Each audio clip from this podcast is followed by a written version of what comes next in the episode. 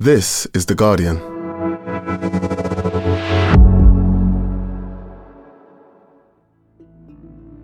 Today, the career criminal who became The Guardian's prisons correspondent.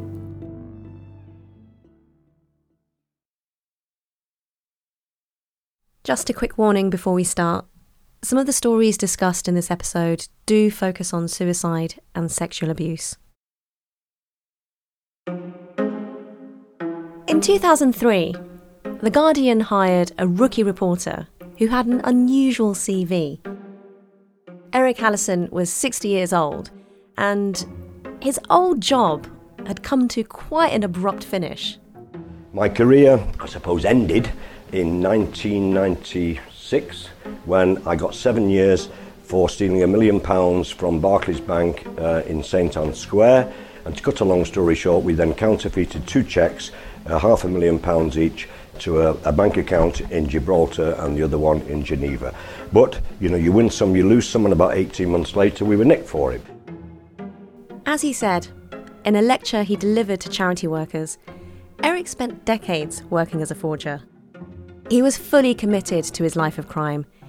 In fact, after coming out of prison, he had his eyes on one more big job. That is, until an advert in the paper caught his attention. The Guardian advertised for a prisons correspondent and they said that uh, applications from ex-offenders would be welcome. The CV was all about my prison protest, you know, and my prison sentences. And they said, well, if you want it, the job's yours. Luckily for The Guardian, he had things he wanted to say. With a lifetime of contacts in the law breaking world, in the prison system, and first hand experience of what it was like to be banged up, Eric Allison was like no other journalist in British media. When he died last month, he was still the only prisons correspondent in the national press. My passion at the moment is to tell people about prison and why uh, it doesn't work. How we treat prisoners whilst they're in prison will have a massive effect on how they treat us when they get out, so we should know a lot about it. In his 19 years at The Guardian, Eric exposed difficult truths about prisons and reported on terrible abuse and miscarriages of justice. He earned trust, he won awards, and he made a real difference. From The Guardian, I'm Nosheen Iqbal. Today in Focus, what Eric Allison wanted us to know about crime, punishment, and prisons.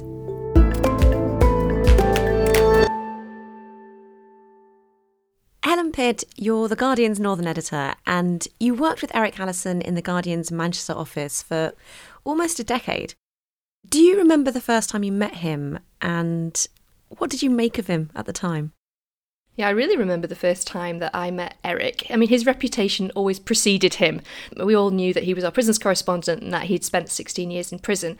I was a little bit nervous meeting him, but then it's funny when you meet him he's kind of an underwhelming looking person in that he's very you know very small i'm talking about him in the present tense but um small kind of slightly wizened he looks like somebody who had indeed been smoking since he was 11 Right, yeah. uh, kind of dark shaded glasses uh, i think he was wearing his favorite salmon tank top and he was immediately very, very friendly to me. And um, he took great pride in being friendly. That was one of the things that really mattered to him. And um, he was always curious about young reporters, asking about their lives. Oh, wow. And so he grew up in Gorton, which isn't too far from where the Guardian's Northern Office is. And he was Lancashire born and bred and very proud, as far as I know. What else can you tell me about his roots and his early life? So Eric was born in December 1942 in Gorton, which is a very working class suburb of East Manchester. Uh, he was the youngest of four brothers. He was really, really close to his mum, Nellie. Didn't really see eye to eye with his dad. He always said he was the only criminal in the family, and he used to say, Oh, I doubt any of the rest of them have even got a speeding conviction. He absolutely hated school. He was regularly getting the strap from the head teacher, so he was there was corporal punishment in those days.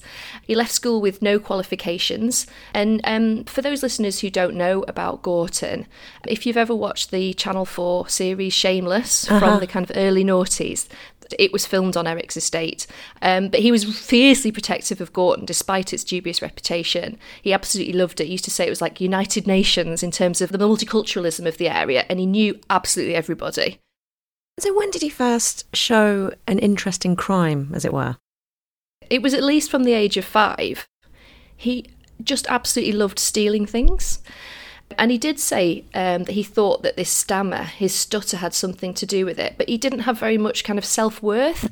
And then when he used to nick things, it, he had stuff that the other kids at school or on the estate didn't have, and that made him feel uh, proud. You know, he had kind of something to boast about. Started stealing from a very early age. Don't know really to this day why I started stealing, but I did from a very, very early age. Uh, first court appearance aged 11, housebreaking. Second court appearance aged 13, I'd run away from home, broken into a day nursery. Pavilion breaking and larceny uh, because I stole some biscuits and orange juice. Um, 14, uh, first taste of custody, three month detention centre for stealing a chewing gum machine. Uh, what did the three months in that detention centre then teach him? It taught him a lifelong lesson, which is that prison doesn't work and it also instilled in him a lifelong hatred for bullies and particularly people in authority who abuse their powers. There was a very formative incident that happened on his very first day in the detention centre when he arrived, and one of the prison guards, or the screws as he always referred to them, barked out at him to uh, say his name. And he managed to say Eric Allison, but he couldn't say Sir. Eric had a terrible stutter in those days and he just couldn't get it out. You know, he was he was terrified in this really scary new place and he kept on trying to say sir and he couldn't. And the prison guard punched him in the face. He got a bloody nose bloody lip and he did this in front of two police officers who had taken him to prison that day and none of them said a word. That was his first taste of custody but it certainly wasn't going to be his last. Eric as you said committed to a life of crime through the 50s the 60s the 70s, the 80s, and the 90s. What kind of stuff was he getting up to? Eric was primarily um, a thief and he was a fraudster as well, and check fraud was his mainstay. Um, him and his pals, he always referred to his criminal mates as his pals. One of their things was going to the best golf courses um, in the UK. Eric always used to say he'd never played a round of golf, but he'd been to every top golf golf course um, in the UK. One of his pals had all of the golfing gear, and they would sort of stroll into the golf club like they owned it. His pal would go into the changing rooms, make himself at home, and then steal people's checkbooks. Right. Uh, while Eric would be outside looking for the best cars, looking for ones that they could steal and then change the number plates um, on. So they used to steal the checkbooks and then they'd use the checks. Eric used to say he knew every town in Britain that had at least two post offices because that made it worth his while to go there and to cash the checks. Did Eric ever show any remorse for what he did? How did he justify it? He had his own moral code for who was a good criminal. You know, I'd, I'd, I'd follow the rules, you know, of, of the all-star criminal. I would do the right thing. You know, you don't grass people up. You'd, I had my own moral boundary, if you like, which I kept because I knew I was doing wrong. But I thought, well, yeah, but I've got a moral boundary which I wouldn't step over. Um, and he thought if you didn't commit any violence, then you were basically a good criminal.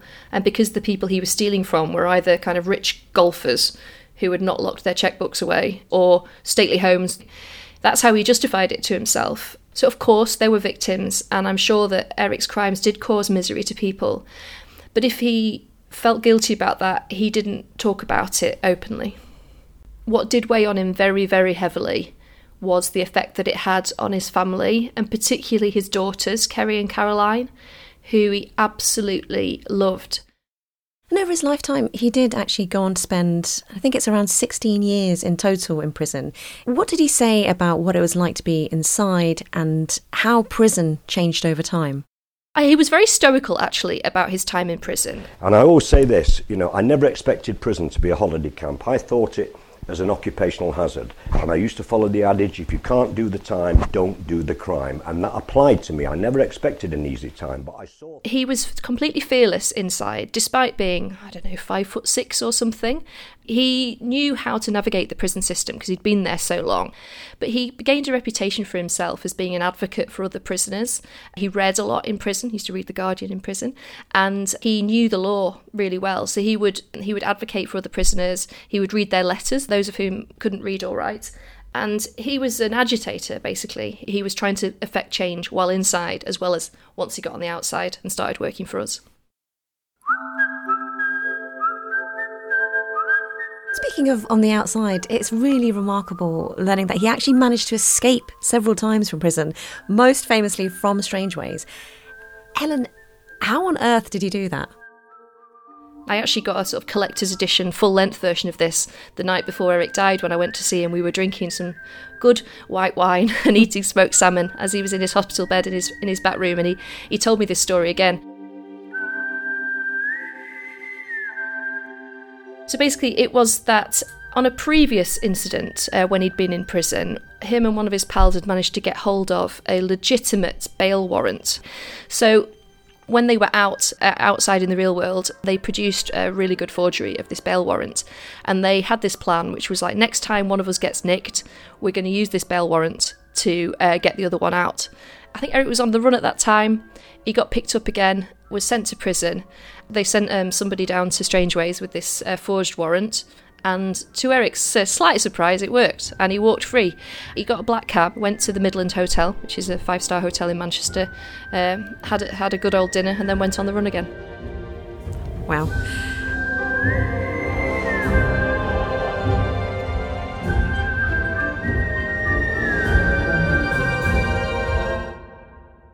And then, of course, there's that hard handbrake turn in his life Yeah. from career criminal to journalism. Helen, how did that happen? So Eric became a particularly avid Guardian reader in prison. He spent a lot of time in the prison library where they had um, daily newspapers. But he'd been out for a few years on what he was thinking of as his sabbatical from crime, and he saw an advert in the Guardian one day which said that uh, we were looking for a prisons correspondent, and uh, we particularly wanted to hire somebody who had actually been in prison. So he applied, got down to the final two, and the then editor, Alan Rusbridger, kind of realised how in the dark uh, most people are about what goes on behind prison walls. He said recently that when he first met Eric, he, I think Eric talked a million miles an hour, was just sort of chain smoking. It soon became clear to Alan that Eric was extremely intelligent and really, really motivated by getting to the truth and fighting for those people who don't have a voice. Alan Rusbridger made it very, very clear that a condition of his employment was that he did not commit any more crimes and didn't embarrass the Guardian. and also knew that I, if I made a promise to them, you know, that bang, that's the end of this life that I've had since I was so young. And I try and explain it to people. Um, I assume that most of you are law abiding, so it would the change for me was like me asking you to become a professional criminal tomorrow, you know.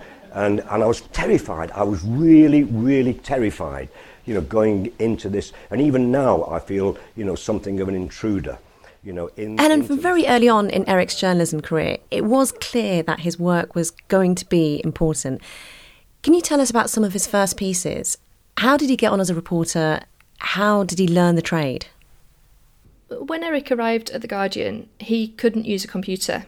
He'd been in prison for most of the 90s, you know, when, when many of us got our first Hotmail address. So technologically, he was pretty behind. And he, didn't- he didn't know how to be a news reporter. He was never kind of formally trained.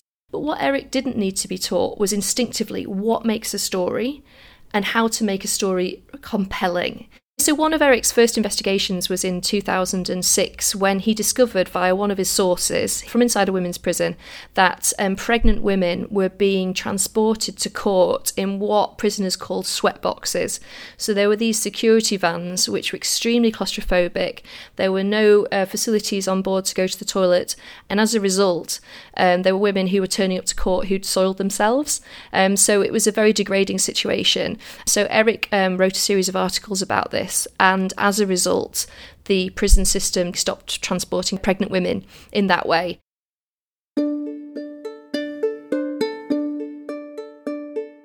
In Eric Allison's time at The Guardian, he often teamed up with a very experienced features journalist, Simon Hattenstone.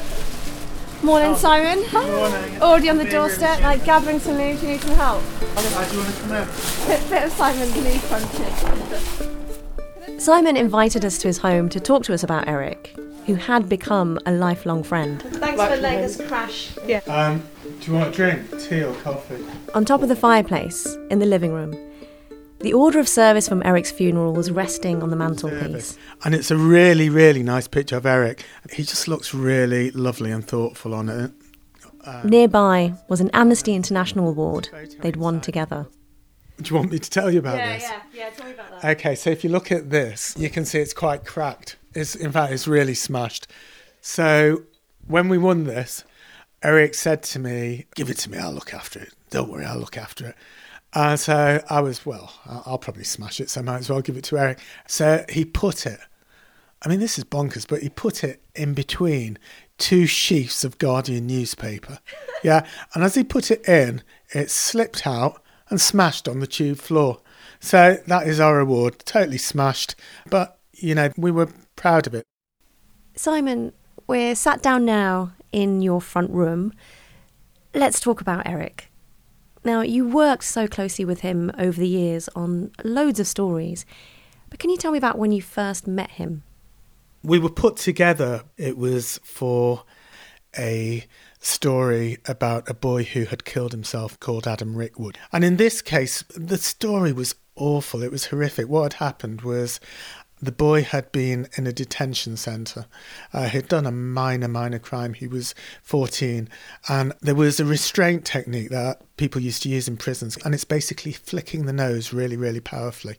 And it can break the nose. And it's incredibly painful. And they'd done it to him. And it was obviously dead painful, incredibly humiliating. He was already upset and he went and killed himself. It's such a distressing story to work on. Simon, why do you think you and Eric were put together? The reason we were put together, I think, was because we wanted to do a big piece, and I'd spent years doing longer pieces, and Eric was still quite new to the job, and he thought we might get on well. We did really get on well. We were both Mancs, we were both from Manchester, and even though we'd led really different lives, I think we had things in common. We both, I think, felt sympathy for the underdog instinctively, even though I'd not spent my life nicking stuff and breaking into banks. And Eric was really funny. He had a million stories as well. You know, the time that he escaped from um, he escaped from a stately home in drag, because the team he was working with decided it was much more convincing and likely that a couple would go in to the stately home and they would be unchallenged. And it turned out that was the case as well. Simon, you and Eric uncovered some really horrific abuses and behaviour in Britain's criminal justice system. In 2011, you broke a story about Medomsley Detention Centre in County Durham. Can you tell me about that story and the impact that it had? There's certain stories that you almost remember by people's tears rather than what they said. That was one of them. The first guy we went to meet, who was called Kevin, he started by telling his name and his age, and then he just cried and cried and cried. And that story, it was a story that went back to the late 60s. It had happened that there was a guy working in a prison in the kitchens called Neville Husband, and well, he was thought to be one of the biggest abusers in Britain. Sexual abuse, physical abuse, but horrific sexual abuse. And all the kids in the home were incredibly vulnerable. He picked the most vulnerable, the most remote from family. It was just horrible to hear. Eventually, he was convicted, but he was convicted for a few kids. And what we did was go and interview the people who had initially got him convicted because we'd heard that more people were coming forward. And what we found out was that when they initially went and complained and went to police after they were released, Kevin, when he'd been to the police station, he was told, You're talking about a prison guard, you'll probably end up in prison. And we wrote about it in detail. And what it led to was big operation. The investigation, which was called Operation Seabrook, um, led to more and more people coming forward uh, who said they'd been physically or sexually abused by Neville Husband. In the end, 1,600 people came forward.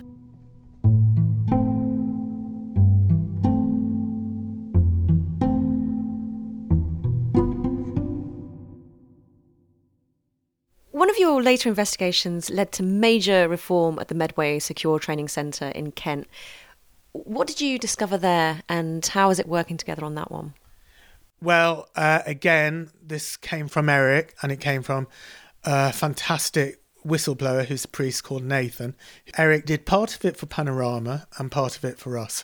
And someone went in, showed horrible abuse, kind of, you know, physical abuse, people being taught of in awful ways by guards, records being cheated, and basically kids being slapped about. Now, the natural reaction of G4S, which ran the place, and the Ministry of Justice is to say this is a one off, it's a bad apple.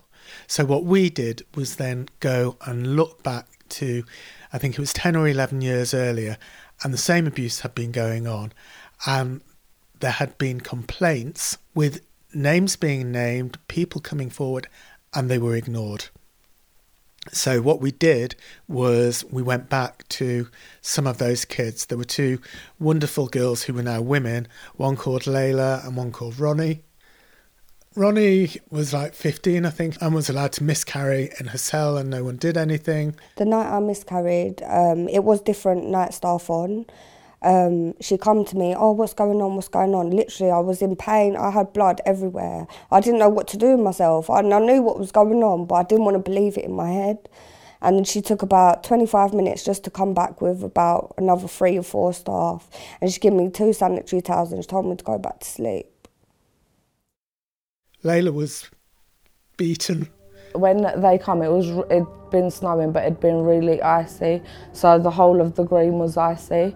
One of the members of staff, he uh, dragged me out of the sports hall. He grabbed me by by my hair, and he was like slamming my face off the ice, swearing at me, and um, it took them about an hour and 45 minutes to get me in and we told their stories. So that meant that G4S and the Ministry of Justice couldn't say it was a one off, it was shown to be structural.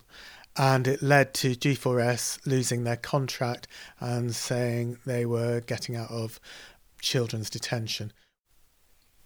Simon, so many of the injustices you expose together are about the treatment of children in the prison system. What difference did your work make together, do you think? We don't think things have improved for children. And the reason we know is because one of the best things we did was go out to Spain to see an alternative system. And these were the same as the places in Britain, which we called children's secure centres. In Spain, it was incredible because it was social workers running them. They were the most humane, loving people you could imagine. It, they were young people, they were idealistic, and the kids there had nearly all committed really serious crimes. Lots of them had killed people, some had been convicted of murder. They told us that none had gone out and committed crimes again, which was astonishing. And we talked to them all, and they were the nicest kids you could wish to meet. And Eric was crying. He was crying because that was the system he knew that was possible and we could have. That's what Eric was campaigning for, really. One was that he thought less people should be in prison because the numbers are going up and up and up. I remember when we started working, there was 70,000. It's about 90 something now. And another thing is that the few children that need to go to prison should come out rehabilitated. Coming up, how much have prisons changed?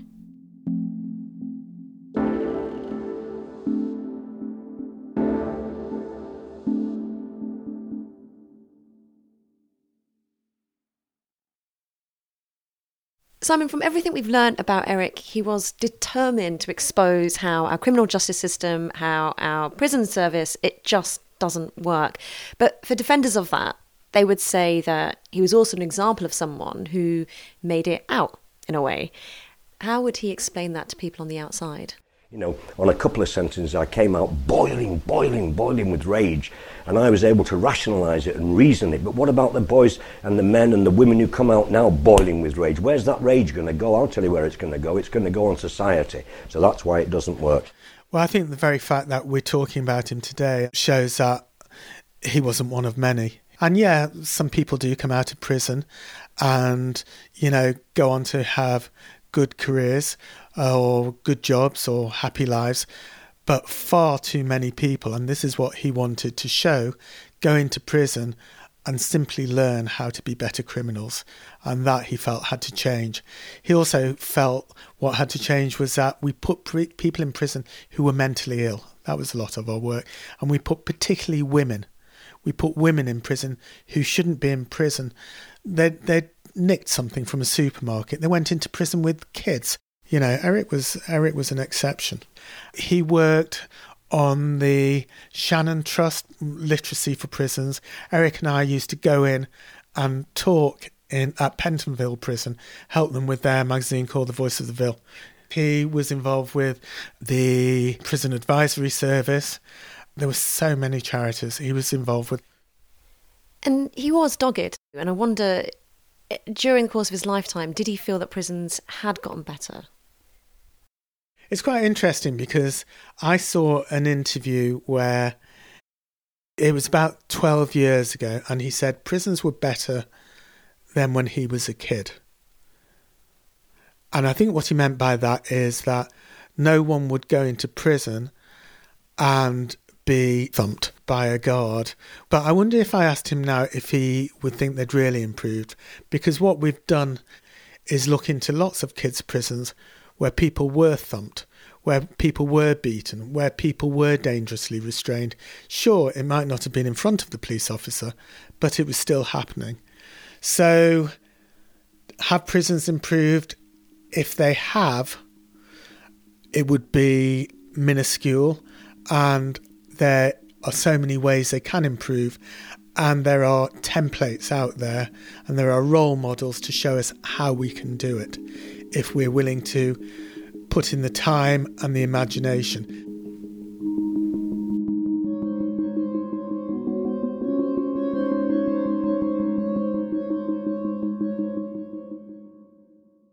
Eric was, of course, the country's first prisons correspondent, but when you look back and read his work, it becomes clear actually he seems more of a prisoners correspondent rather than just the prisons one. How do you think his work sits against other journalism on the criminal justice system and with other crime correspondents? Well, I think that he was really a kind of champion of the dispossessed and a champion of people who had no voice. And I think what makes Eric stand out is that he never picked kind of the low hanging fruit of stories, the kind of story that you can easily knock off in a day or two, that the news desk will kind of immediately understand.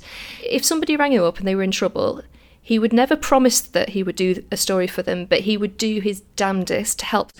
Seven days a week, he'd have kind of mums ringing, crying about their um, young lads who were in prison. Um, so he was he was a real advocate for people who he thought had been wronged and who needed his help. He was a champion of the vulnerable and the dispossessed.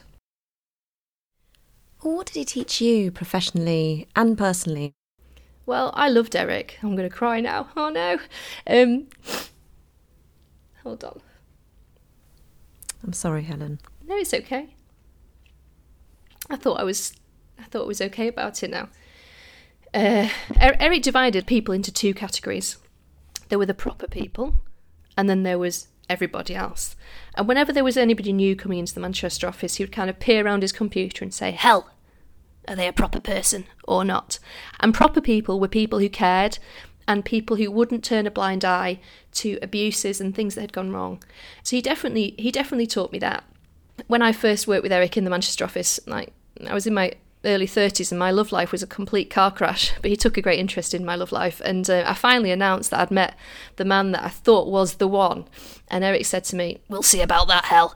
And he, de- he demanded an audience uh, with my intended, Ian, uh, which took place um, in, in a pub in South Manchester. And um, Ian was quite nervous about this meeting. And Eric sort of said, Shall we go outside? And then, you know, interrogated Ian. And uh, the next day, um, in the office, he kind of looked over his computer again and said, He's a proper person. You can marry him.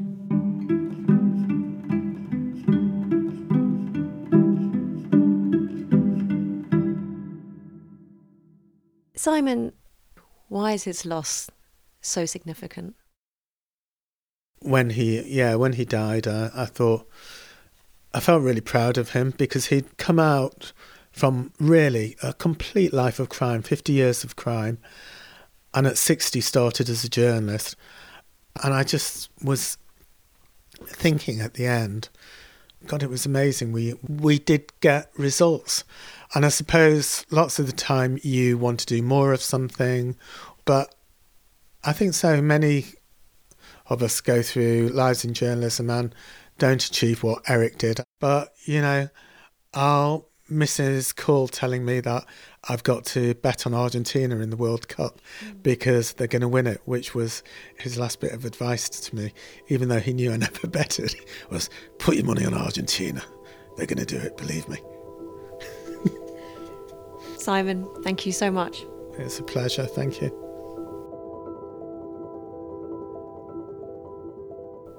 Eric Allison died on the 2nd of November 2022 at the age of 79. You can find his campaigning journalism at theguardian.com. Eric Allison was not the only incredible Guardian journalist that we lost this year. In June, the brilliant Dom Phillips went missing in the Western Amazon with Bruno Pereira, an expert on indigenous peoples. Their bodies were found 10 days later, you can read Dom's pieces from Brazil and beautiful tributes to him and to Bruno on the Guardian website, or listen back to the episode we made earlier in the year on the disappearance of Dom and Bruno to understand more. Ian Jack, the much loved Guardian columnist, author, and former editor of the literary magazine Granta, died in October, aged 77 you can read his brilliant writing and astute observations and learn more about his work on the Guardian website. Also in October came the death of the award winning photographer and picture editor Eamonn McCabe. His work spanned sport, news events, and portraits, and he photographed everyone from Harold Pinter to Desmond Tutu.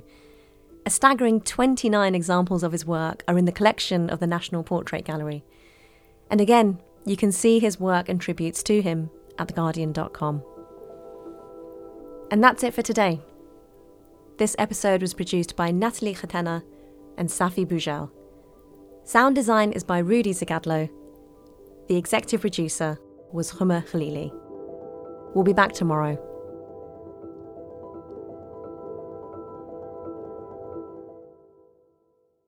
This is The Guardian.